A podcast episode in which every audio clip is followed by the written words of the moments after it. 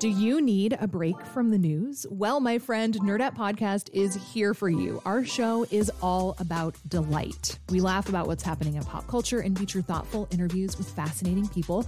We even have a monthly book club that you can participate in. I could just go on and on about it. I loved this book. It was an experience, I'll tell you that. I discovered authors I had never heard of, and I'm really happy that I did. Come hang out with us. Listen to Nerdette wherever you get your podcasts.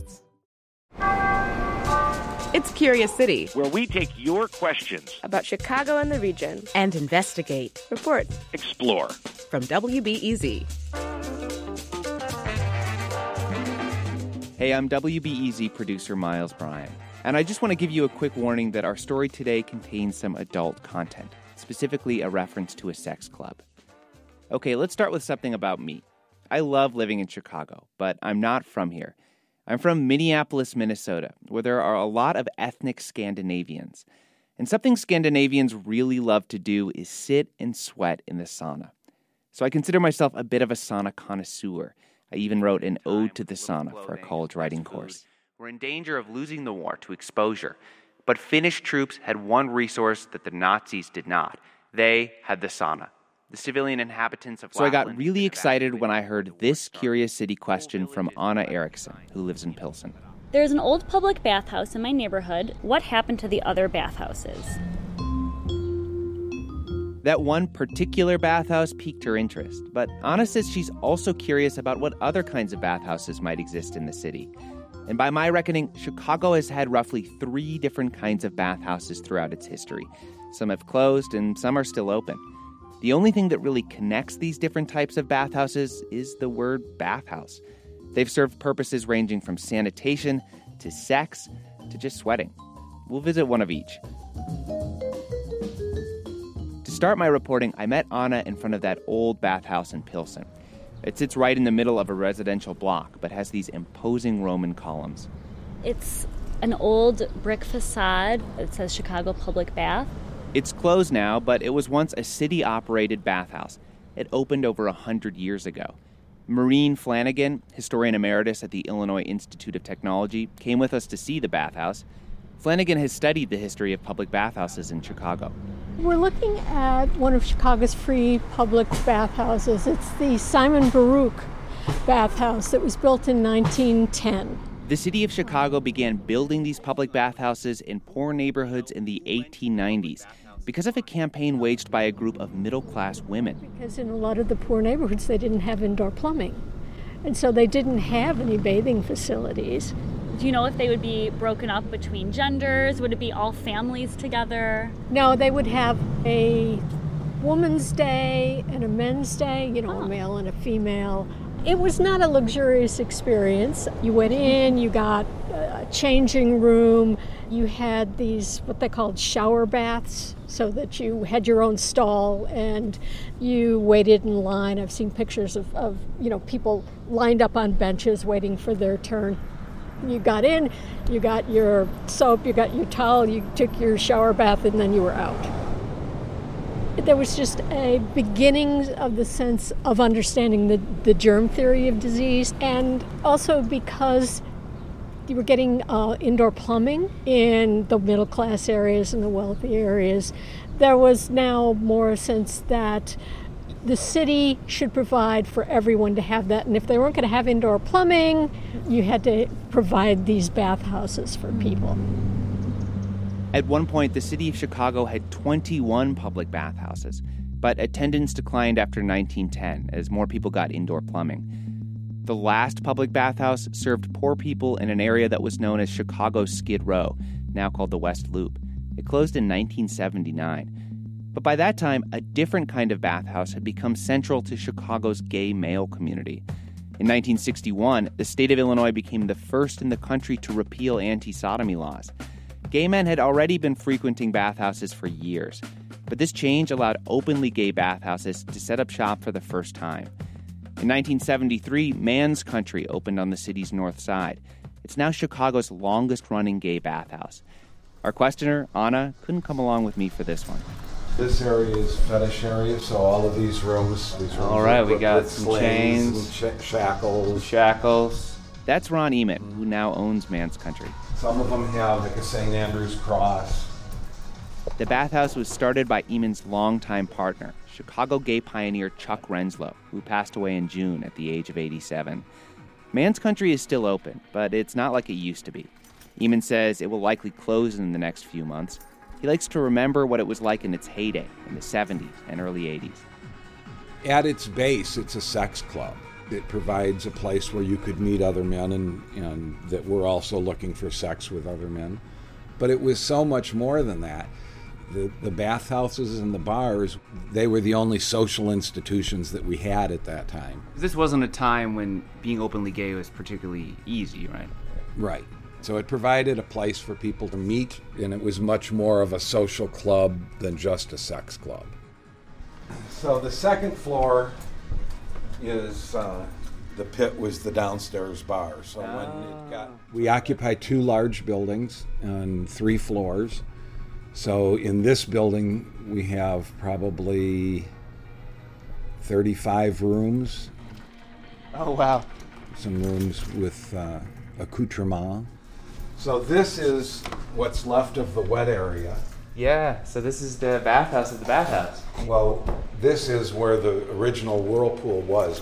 We always said it was a 15 man whirlpool.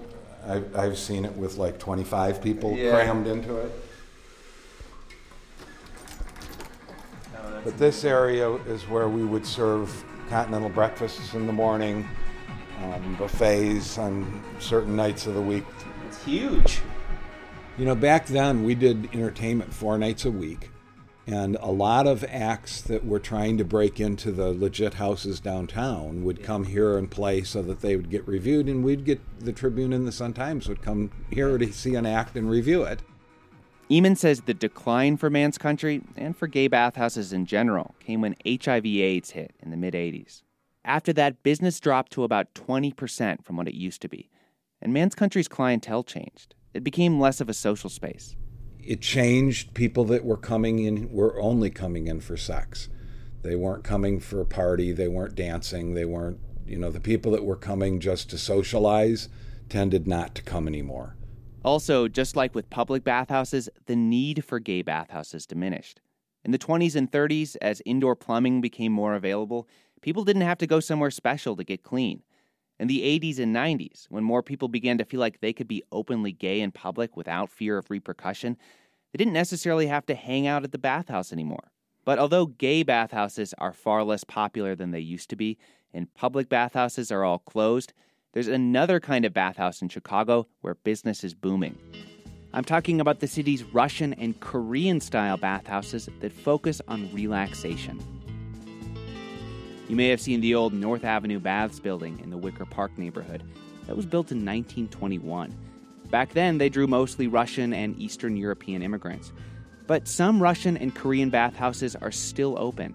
And these days, they're popular with all sorts of people, from immigrants to politicians to people like me who just find it relaxing. I visited Red Square Spa, a Russian bathhouse on Damen and Division that's operated in different forms since 1906. Step inside the narrow three story building, and you're in a traditional Russian style restaurant.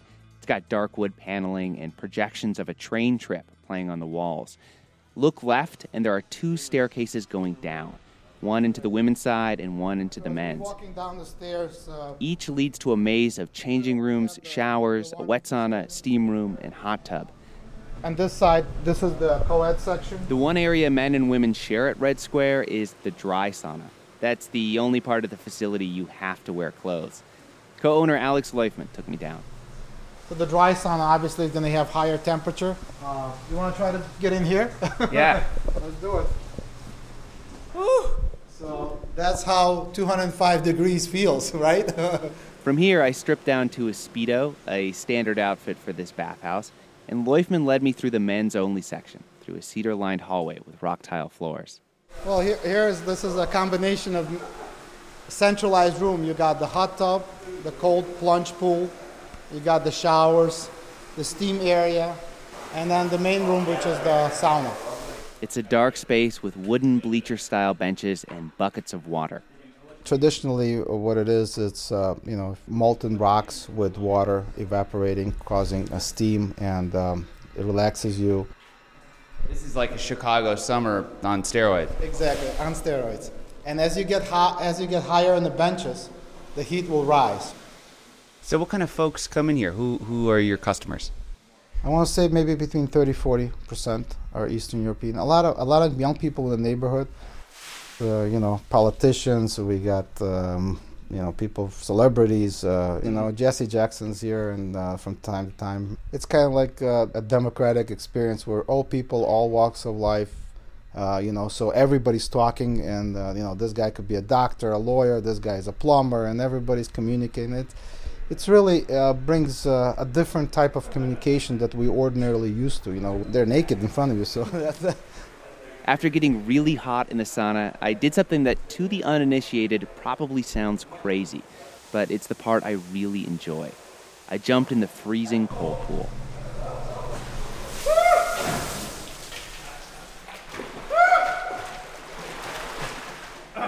It's good. Whew. I feel I feel refreshed. Better than coffee in the morning. Now, I shared everything I learned with our question asker, Anna, and she says she got the answer she was hoping for. But Anna was a little annoyed with me. Miles, I think that's a little bit rude that you didn't bring me on that exciting um, aspect at the Russian one, and I just had to go look at an old building. Anna says she does now plan to spend some time relaxing at Red Square, and she promises to report back about her experience. Hey, let's try something. You might be able to use this. Um, go ahead and say, reporting this week came from me, Miles Bryan. Reporting this week came from me, Miles Bryan. Support came from the Conant Family Foundation. Any special thanks for this one? Big thanks to questioner Anna, Man's Country co-owner Ron Ehemann, and Alex and everybody else at Red Square Sauna and Restaurant. It's 11:30 a.m. We just finished in the sauna, and I think this is the most relaxed I've ever rolled into the WBEZ offices.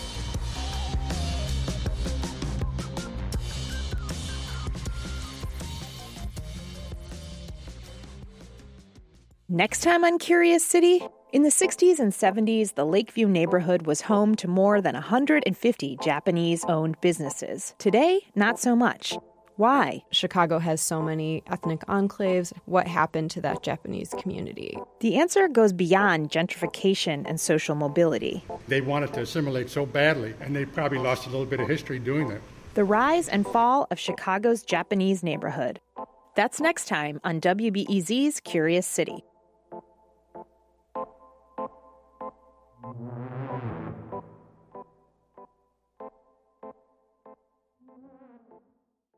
At a time when information continues to come at us faster and faster, sometimes you need to hit pause and rewind. NPR's Throughline takes you back in time to the source of the news stories filling your feed. Find NPR's Throughline wherever you get your podcasts. Before we start the show, we here at Curious City want to let you in on a little known fact about WBEZ. 89% of all our funding comes from community support, including contributions from curious listeners like you. If this program has changed how you see Chicago, please consider supporting this program at wbez.org/curious. Thank you.